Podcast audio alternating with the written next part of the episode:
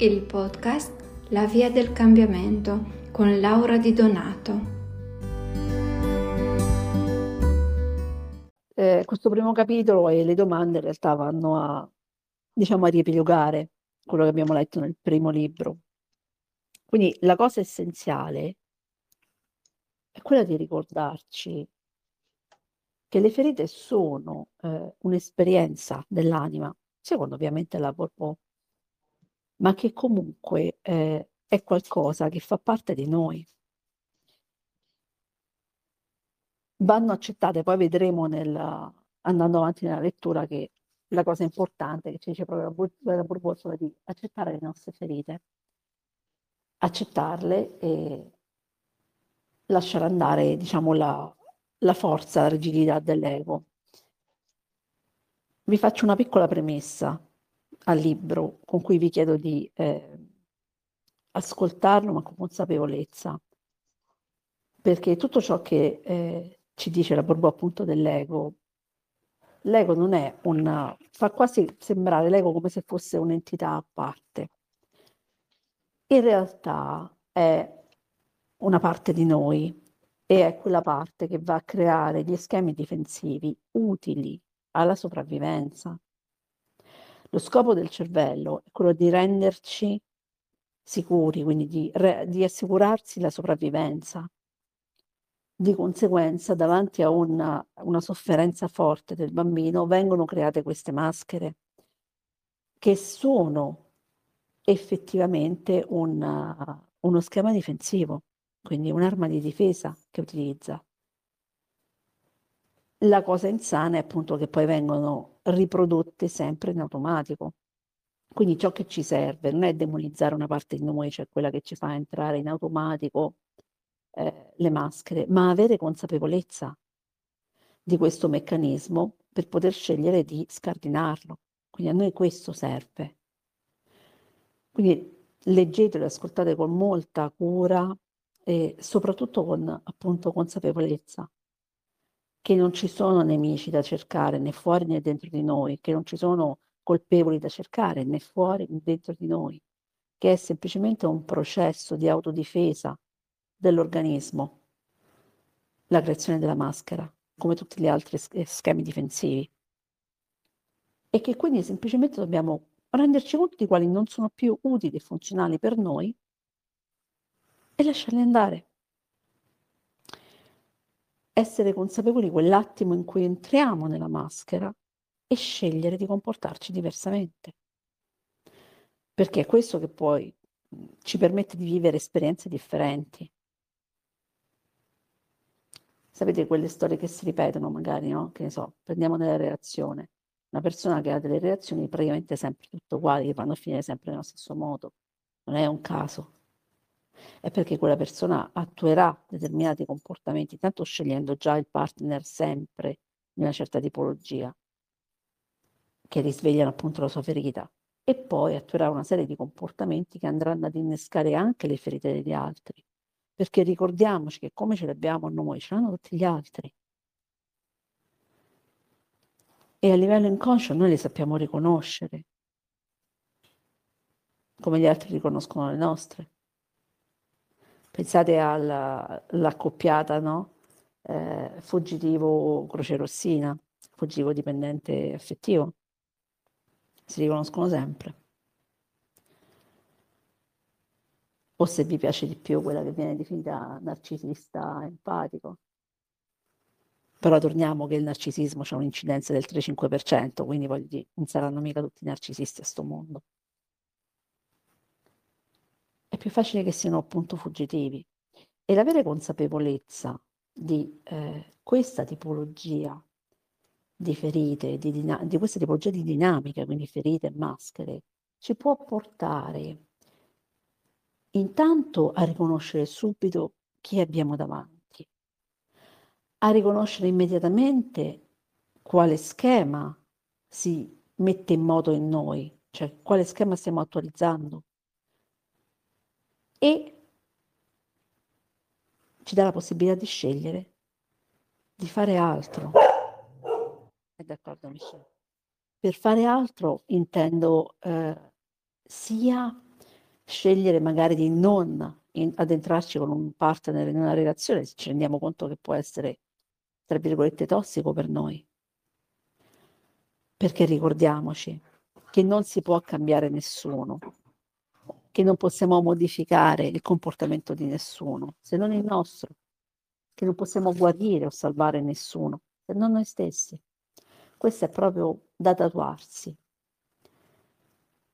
E quindi possiamo scegliere di non rientrare in quella dinamica. Già questa è una grandissima scelta. Oppure possiamo scegliere di comportarci diversamente, in una relazione nuova magari. Quindi in modalità totalmente differente rispetto a prima, generando situazioni diverse. Esempio, una persona estremamente gelosa che porta inevitabilmente il partner a tradirlo alla fine, potrebbe andare ad agire su quel suo comportamento e non essere più così pressante. Sto facendo esempi molto semplici proprio per farvi comprendere, ma è veramente ricca di sfumature tutta la, la situazione ferita e maschere. Quindi la presenza ci permette proprio di fare questo, di cogliere le varie sfumature del nostro comportamento e della nostra risposta davanti al comportamento altrui. Ed è quello che può generare un vero cambiamento in noi prima e poi anche negli altri. Perché naturalmente quando noi ci comportiamo in modo differente, ci approcciamo diversamente con gli altri, anche gli altri lo faranno con noi. Se noi non andiamo con... Eh, pensate due persone che fanno braccio di ferro, no? Avranno necessità di far forza in quella situazione, quindi premere sul braccio dell'altro finché ci sarà dall'altra parte una resistenza. Nel momento in cui dall'altra parte non c'è resistenza, non serve più metterci forza, non serve più essere lì pronti a reagire. Quindi anche questo è importante da comprendere, che noi possiamo cambiare l'atteggiamento altrui soltanto cambiando il nostro, ma per cambiare intendo, intendo avendo una risposta differente avendo una risposta differente dall'altro, avendo proprio un, un qualcosa che va a creare uno scenario differente. Quindi è questo che serve, essere consapevoli delle ferite, delle maschere e di quello che la Borpo definisce l'ego, che altro non è il nostro schema difensivo. Eh, tanto va molto, diciamo, nella, nel mondo spirituale, nel New Age, demonizzare l'ego, in realtà l'ego c'è utile quando è funzionale e non è vero che non è mai funzionale perché a tre anni un bambino che soffre fortemente di una ferita magari non ce la farebbe a, a sopravvivere in modo sano mentalmente a, a quell'evento. Quindi è utilissima la creazione della maschera, come sono utilissimi tutti i meccanismi di difesa. Qui vi rimando al lavoro di Anna Freud, la figlia di Sigmund, che parla proprio del, spiegato perfettamente i meccanismi di difesa della mente. Perché noi ne abbiamo tanti, la dissociazione, la negazione appunto, la rimozione, tutti, sono tutti meccanismi di difesa. E non è che stanno lì soltanto per crearci guai, sono utilissimi in quel momento, diventano diciamo, mh, mhmm, fastidiosi, a volte dannosi, ma soltanto quando eh, non servono più, quando noi li applichiamo in situazioni che non servono, possono creare problemi. Altrimenti, nel momento in cui ci hanno difeso, tra virgolette, eh, sono stati utili. Quindi non va demonizzato nulla. Ricordiamoci questo è l'approccio con cui dobbiamo leggere questi libri e con cui arrivare alla consapevolezza. Non demonizziamo gli altri, i nostri genitori, non demonizziamo chi incontriamo, non demonizziamo noi stessi e neanche i nostri meccanismi interni. Perché grazie a quelli se siamo arrivati magari alla nostra età. Perché immaginate magari qualcuno che soffre, non so, un grosso trauma, un bimbo piccolo che subisce un grande trauma. Come fa? Come farebbe a sopravvivere senza un meccanismo di difesa? probabilmente non ce la farebbe in modo sano. Io per sopravvivere non intendo fisicamente, cioè respirare soltanto. intendo proprio andare avanti con la propria vita. Magari non ce la farebbe. E quindi quello gli serve. Dimenticare l'evento traumatico serve in quel momento. Impariamo proprio il discernimento tra ciò che è il nostro meccanismo di funzionamento e ciò che non è più funzionale per noi, che deriva da questo meccanismo di, di difesa. E impariamo a lasciare andare ciò che è disfunzionale, ciò che effettivamente non ci serve più, ciò che a volte ci crea veramente problema. Perché molto spesso eh, continuare ad avere un comportamento dettato dalla maschera soltanto perché una persona si comporta in un modo in cui va a riaprire una ferita, può essere deleterio, appunto per una relazione, per esempio, o per un lavoro, per relazione non intendo solo quella amorosa in questo senso, una relazione anche con gli amici, oppure eh, lavorativa, con i colleghi, oppure con noi stessi. Perché a volte si creano anche queste situazioni in cui arriva un qualcosa che fa scattare la ferita e subentra la maschera e noi iniziamo anche a magari avercela con noi stessi, ce la prendiamo con noi stessi, in alcune ferite soprattutto, c'è questa caratteristica. Quindi impariamo ad essere consapevoli continuamente e costantemente del nostro modo di reagire agli eventi. Quello è il primo step, l'osservazione. Come rispondo io in questa situazione? Chiedetevelo proprio. Se c'è una situazione che vi disturba in qualche momento, chiedetevi come sto rispondendo a questa situazione. Lo sto facendo con consapevolezza o sto rispondendo da una maschera? Cioè, ho innescato un meccanismo di difesa. Se vi fate anche il test kinesiologico, 9 volte su 10 beccate la risposta esatta. Vi lascio quella, quella possibilità che non sia esatta perché c'è qualcuno che è bravissimo a controllare anche il corpo, quindi non, non riesce a fare il test kinesiologico, ma sono pochi. Quindi fate assolutamente questo, eh, questa domanda, chiedetevelo. Potete anche chiedervelo per qualsiasi cosa che vi dà fastidio anche in minima parte, perché può darsi che anche in minima parte voi siete lì davanti a una situazione e tuc, parte la risposta automatica e ricordatevi che ogni volta, ogni qualvolta si innesca un meccanismo di risposta automatica a un comportamento, quindi quando entriamo in reazione, noi non stiamo vivendo o meglio lo stiamo facendo ma senza scegliere. E forse questa è la cosa peggiore, perché noi siamo qui per vivere un'esperienza di vita, ma se non siamo presenti a noi stessi, non la viviamo veramente. Se non scegliamo cosa dire, cosa fare in ogni momento, e lasciamo che siano le maschere magari a prendere il sopravvento, rischiamo di perdere persone, lavori qualsiasi cosa a cui noi teniamo per questa nostra risposta. E magari non è ciò che desideriamo, ma ugualmente creiamo situazioni in cui andiamo a perdere qualcosa a cui teniamo. È questa la disfunzione di cui vi parlavo prima.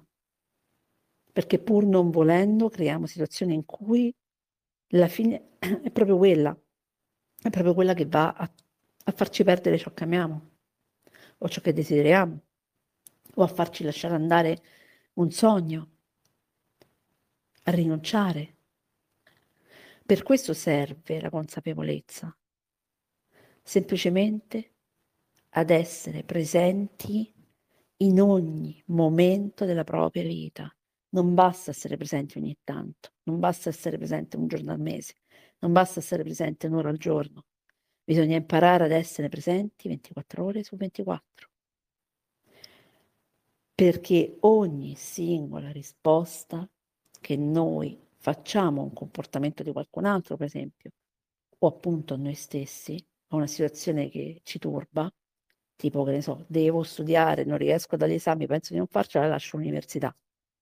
Non è stato nessun altro a causarla, è stato semplicemente una nostra paura, ma il fatto di non essere consapevoli che ci ha fatto innescare un meccanismo, che ci ha fatto indossare una maschera e ci ha fatto rinunciare al nostro sogno.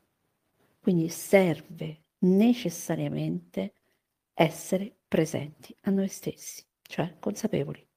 Questo significa essere consapevoli. Essere presenti a se stessi significa vivere. E Thich Nhat Hanh diceva che quando gli chiesero a un certo punto perché lei medita così tanto, no? Perché la meditazione? E lui rispose, perché poi io quando mangio, mangio, quando dormo, dormo. Cioè faccio quello che sto facendo solo nella mia vita. Noi spesso mangiamo e guardiamo la tv, scrolliamo il telefono, non ci rendiamo conto neanche di quello che stiamo mangiando, dei sapori. E questo lo applichiamo a tutto ciò che facciamo nella vita. E non va bene, per una ragione, perché è tempo perso. Tutto il tempo in cui noi non siamo pienamente consapevoli, noi lo stiamo sprecando. Ve la ridico, tutto il tempo in cui noi non siamo consapevoli di ciò che stiamo facendo e vivendo, è tempo perso. Noi stiamo sprecando la nostra vita in quel momento. Per questo serve tutto questo lavoro che stiamo facendo, per vivere, che non significa respiro, mangio, dormo, vado al lavoro, magari ho una famiglia, torno a casa, guardo la tv, mi metto a letto, il giorno dopo ricomincio. Sì, sicuramente chi fa questo non è, non è deceduto, ma forse molte persone sono in uno stato quasi bah, forse quasi come gli zombie. Fanno, fanno soltanto, ma senza esserci. E non vale la pena. Vivere significa essere in ogni situazione, viversela, godersela, sentirsela addosso, assaporare i cibi, sentire gli odori, guardare e vedere quello che realmente c'è. lasciare che le nostre emozioni emergano, permetterci di essere qui e di esprimere chi siamo veramente. Questo uno direbbe, vabbè, questa è proprio la libertà, sì, è la libertà di vivere. C'è un, un film bellissimo di Pieraccioni, me l'ho detto mi pare una volta, eh, in cui a un certo punto, i laureati mi pare che si intitola, sì sì si intitola proprio i laureati, e, e dice a un certo punto eh, i giorni veramente da ricordare ci sono pochissimi nella vita di una persona, tutti gli altri fanno volume. Ecco, quello a cui dobbiamo puntare noi è creare tutti i giorni da ricordare e lasciare che siano pochissimi quelli che fanno volume. Perché più sono i giorni da ricordare e più viviamo veramente e più siamo nell'esperienza di vita. E a noi questo serve. Se no l'incarnazione a che serve? Alla domanda che dicevamo prima, no, io sono, ma l'incarnazione a che serve? Cioè a che serve la vita? Ad alzarsi, andare a lavorare, studiare, magari quando siamo piccoli, trovare lavoro, sposarsi, fare figli, per, per la riproduzione? Serve a questo? Mm. Ma noi vogliamo di più semplicemente di questo. L'essere umano si differenzia dagli altri animali proprio per questo perché pensa, ragiona, si fa domande su se stesso, sul mondo, sull'universo. Noi vogliamo di più. E lo vogliamo perché è la nostra natura, Noi siamo di più di questo. Solo che troppo spesso non ce lo ricordiamo. E non ce lo ricordiamo perché siamo incastrati in quei meccanismi di cui parlavamo prima. Perché siamo incastrati nel, nelle convinzioni, nelle credenze, nelle ferite, nelle maschere, tutta roba in più che va tolta. È come l'esempio ogni tanto vi faccio della, della miniera, no? Noi stiamo andando alla ricerca di qualcosa di prezioso. La miniera è dentro di noi, è quella galleria dentro di noi, in cui c'è il diamante prezioso. Soltanto che spesso è sotto strati di terra, strati di roccia, e va scavato, va spolverato. Poi una volta che lo troviamo, perché c'è lì, sempre c'è in tutti, possiamo scegliere se lasciarlo così, oppure se farne un gioiello prezioso, quindi ripulirlo, tagliarlo in modo tale da farlo diventare ancora più brillante e permettergli di vedere sempre la luce del sole, quindi di riflettere la meraviglia. È una scelta. C'è chi preferisce non entrare mai in quella miniera. Sa che c'è e lì sta bene. C'è chi sceglie di entrare, toglie un po' di terra, e eh, io ho fatto il lavoro su di me, quindi basta, ma senza arrivare a prendere quel diamante neanche a vederlo spesso. C'è chi sceglie di prenderlo e di tenerlo così, perché c'è, quindi va bene. E chi invece sceglie di farne un gioiello meraviglioso. Quindi sceglie di arrivare al nocciolo di se stesso e di farlo diventare qualcosa di ancora più grande, qualcosa di meraviglioso, quel qualcosa in più che non è altro che l'espressione di ciò che effettivamente noi siamo. Permettere di far emergere quella parte divina che c'è in noi. Ma per farla emergere, emergere dobbiamo trovarla. E il primo passo è quello di togliere tutto ciò che ci impedisce semplicemente di ricordarci che ce l'abbiamo sta caverna dentro di noi e che quel diamante è lì dentro. Quindi da oggi vi invito a fare un piccolissimo esercizio che è proprio quello di chiedervi, che dicevamo prima, chiedetevi ogni reazione, ogni vostro comportamento, potete anche estenderlo in generale al comportamento, perché sto facendo questo? Da cosa vengo mosso per fare questa questo, questo azione? per compiere questo gesto magari? O cosa mi spinge a pensare questo o a fare questo? Fatemi domande di questo tipo, perché è l'unico modo per valutare effettivamente come funzionate. Nessuno ve lo potrà dire da fuori, perché nessuno sa veramente come, come funzionate, se non voi, o a meno che non vi rivolgiate a un terapeuta, quello è un altro caso ma è qualcosa che potete vedere dentro di voi e in base al vostro comportamento.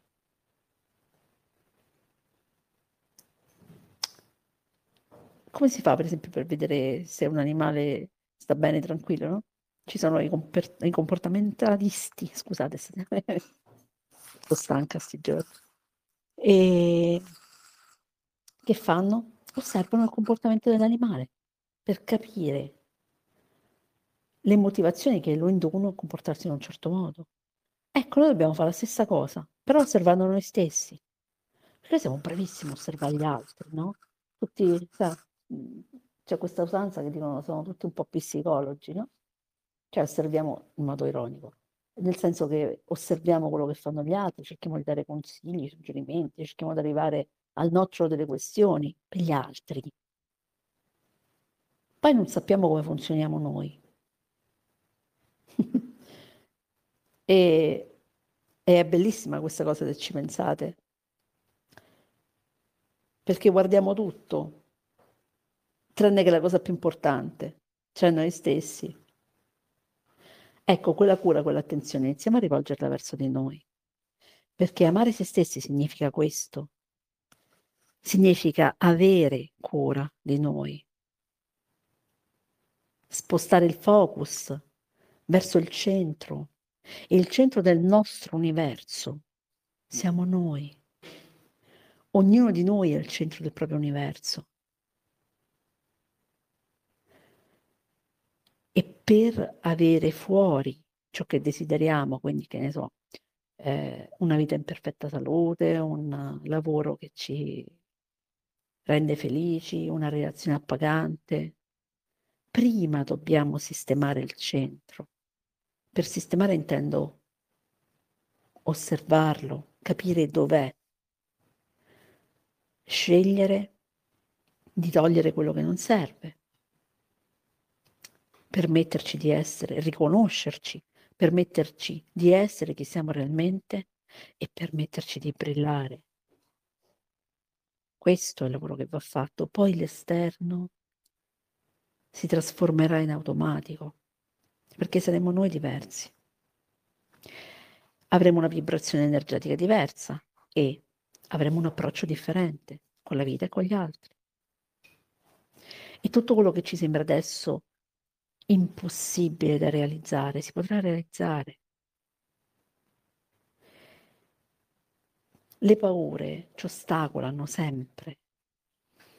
E in linea di massima, quando siamo nella, in una maschera, in una ferita, entriamo anche nella paura, che è un'emozione, una di quelle primarie, ma è utile, perché non avere mai paura mh, mm, metterebbe a rischio la nostra vita pensate magari in una giungla davanti a un bel leone e non avere minimo, minima paura del fatto di essere lì con un animale potenzialmente pericoloso, è chiaro che ci, esporre, ci esporrebbe a rischi, come prendere un, un serpente velenoso con la mano.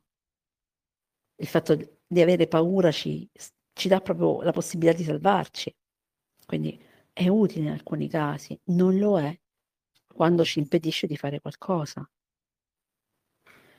E in genere quando siamo incastrati nelle, nelle ferite, nelle maschere, abbiamo paura del rifiuto, paura dell'abbandono, paura dell'ingiustizia, paura dell'umiliazione, paura del tradimento, ma non sono paure reali. C'è anche un'altra cosa, una piccola consapevolezza, ma Cosa accadrebbe? E questa è una domanda importante da porsi. Se venissi effettivamente rifiutato? Cosa accadrebbe se venissi effettivamente abbandonato? O umiliato, tradito? O se subissi un'ingiustizia? Cosa accadrebbe?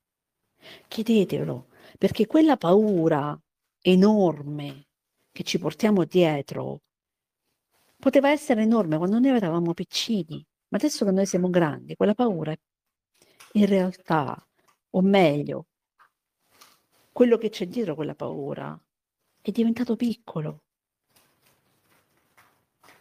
Perché se non ci ha ucciso da piccoli il rifiuto o l'abbandono o tutte le altre ferite, certo non lo faranno in età adulta, in cui abbiamo una capacità di comprensione molto molto più elevata.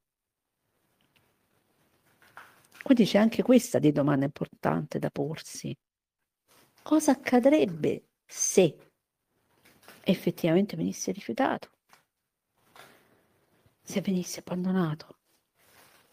Cosa accadrebbe se, eh, non lo so, facciamo prima l'esempio dello studio,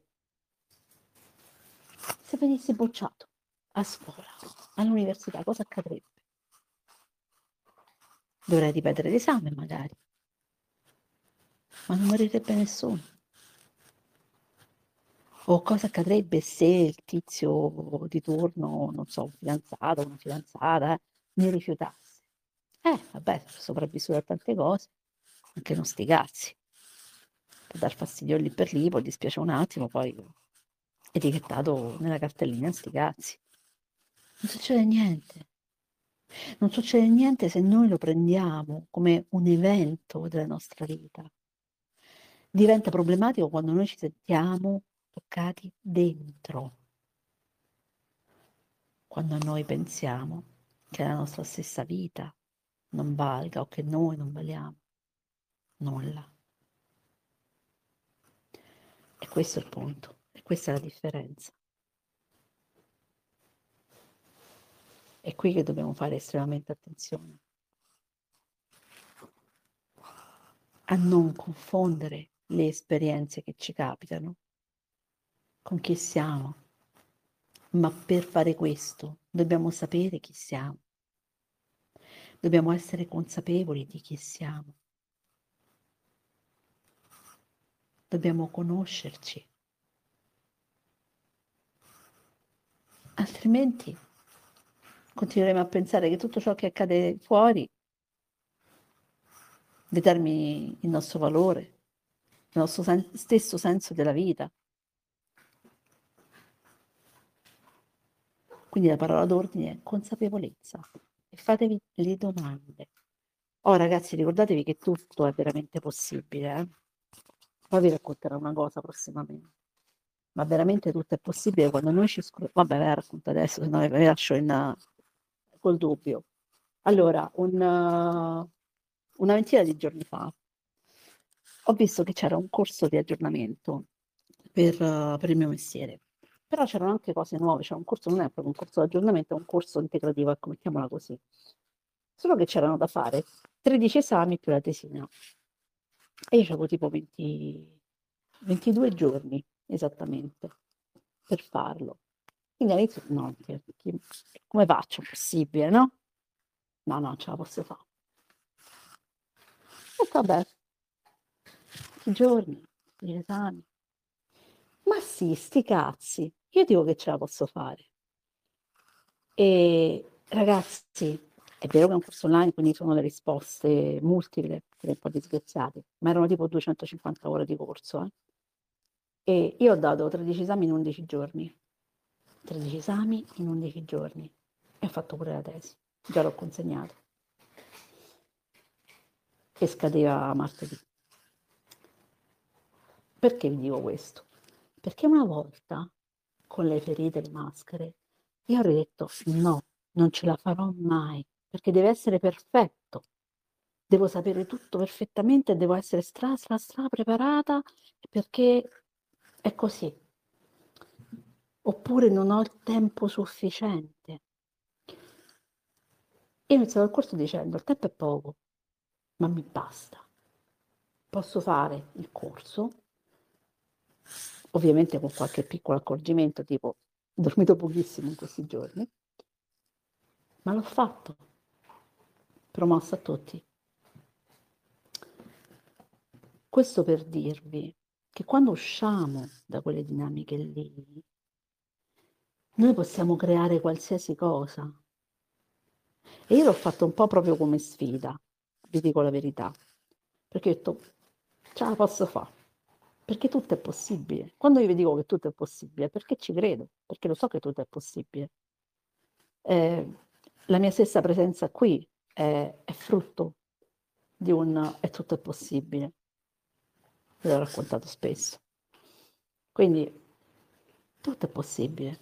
E ricordatevi il primo presupposto della PNL, se una persona fa una cosa, vuol dire che si può fare, quindi lo possono fare tutti gli altri. Ecco perché vi raccontiamo le cose reali. Non come ci hanno detto, eh, voi fate il splendid. No, perché se uno fa una cosa vuol dire che è possibile farla. E se noi vi diciamo che rompendo le barriere delle nostre convinzioni, facendo crollare le nostre maschere e abbandonando totalmente la paura, si può realizzare qualsiasi cosa, è perché si può realizzare. E sappiamo che prima o poi anche voi crederete in questa cosa. Inizierete a fare tutto ciò che avete sempre pensato impossibile da realizzare. Questa è la cosa fondamentale. E per questo stiamo facendo questo lavoro e vi stiamo dicendo queste cose. E credetemi, veramente tutto è possibile perché io dieci anni fa non avrei neanche immaginato di, di iniziare a fare un, un esame, cioè 13 esami in, in 11 giorni, non scherzo, è una battuta. avrei detto è impossibile, serve più tempo. È così che si cambia. E io stessa mi sono stupita del cambiamento, perché mi è venuto naturale. È questo che accade quando lasciamo andare le, le nostre maschere. Man mano che lasciamo andare, man mano che riconosciamo le nostre ferite, che accettiamo le parti di noi, accade proprio questo, che cambiamo il nostro comportamento e anche il nostro atteggiamento verso noi stessi e verso tutte le cose. Il che significa creare cose diverse, vivere proprio, approcciarsi alla vita in una modalità totalmente diversa. Oggi vi garantisco, io ero una di quelle no, no, no, devo avere tutto il tempo preciso, preciso. Non è vero. Noi ci creiamo un sacco di scuse per giustificare quelle che in realtà sono le nostre paure. Non è vero niente che non possiamo, che non siamo capaci, che ci serve quello e quell'altro, che non c'è mai eh, il tempo giusto, la, eh, la motivazione giusta. Che... Però questo è, sono delle grandissime cavolate. Non è vero niente. È quello che ci raccontiamo per limitarci. Ve la ridico, è quello che ci raccontiamo per limitarci le maschere servono per limitarci, perché se noi siamo limitati nella nostra bella, nel nostro bellissimo guscio protettivo, noi non rischiamo di essere rifiutati, di essere abbandonati, di essere traditi, di subire ingiustizie, di subire umiliazioni. Noi non rischiamo niente, eccetto una cosa, di non vivere. L'unica cosa che effettivamente rischiamo è di non vivere. Quindi se voi già mettete su un piatto della bilancia il rischio di non vivere, nel senso di non vivere veramente la vita, di non godersela, e tutte le altre paure, non c'è paragone. Non c'è proprio paragone. Perché essere qui incarnati o sprecare la vita, chi non crede nella reincarnazione comunque, beh, peggio ancora perché è una vita sola, sprecarla non ha senso. È una follia. Quindi tutte le altre paure diventano secondarie, sono inutili. Perdite di tempo, e spreco di vita, spreco di occasioni. Magari rinunciamo ad amare per paura di soffrire ancora come c'era accaduto in passato. Oppure rinunciamo alla carriera perché non ci sentiamo adatti perché preferiamo fuggire dall'ambiente di lavoro, per esempio, dagli sguardi degli altri, dai giudizi degli altri. Rinunciamo. Anche no. Allora mi invito a fare questo percorso, a continuare questo percorso, cercando di essere sempre più consapevoli. Ricordatevi che quello che fa uno lo possono fare tutti. E se è possibile per una come me, controllore, fare qualcosa totalmente fuori controllo, tipo appunto questa cosa degli esami, vuol dire che è possibile farlo. Per tutti. E allora addentratevi in ciò che vi piace, rischiate, mandate i messaggi che volete mandare, osservatevi. Prima però. Questo non significa essere avventati, questo significa sapere che si hanno tante altre possibilità. Ma la cosa migliore non è così andare allo sbaraglio, è capire bene come funzioniamo, i nostri punti di forza, i nostri punti deboli, lavorare sulla presenza in modo tale da accorgerci quando entriamo in quella dinamica lì e poi iniziare a renderci conto quando entriamo in quella dinamica di non entrarci. Cioè ci rendiamo conto che quando stiamo entrando in una dinamica scegliamo di non entrarci, scegliamo di fare altro, di comportarci diversamente e mano a mano diventerà automatico.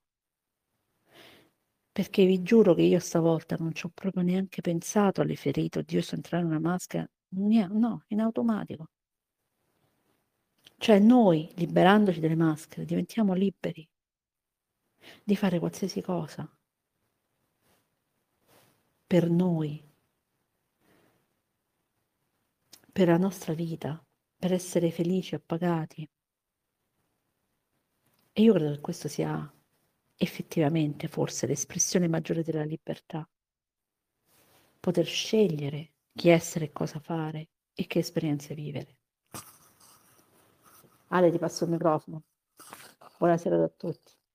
Fatevi le domande, mi raccomando. Ah, a proposito di domande, se ne avete potete scriverle in chat oppure alla nostra mail, la via del cambiamento 23 chiocciolagmail.com. Buona serata.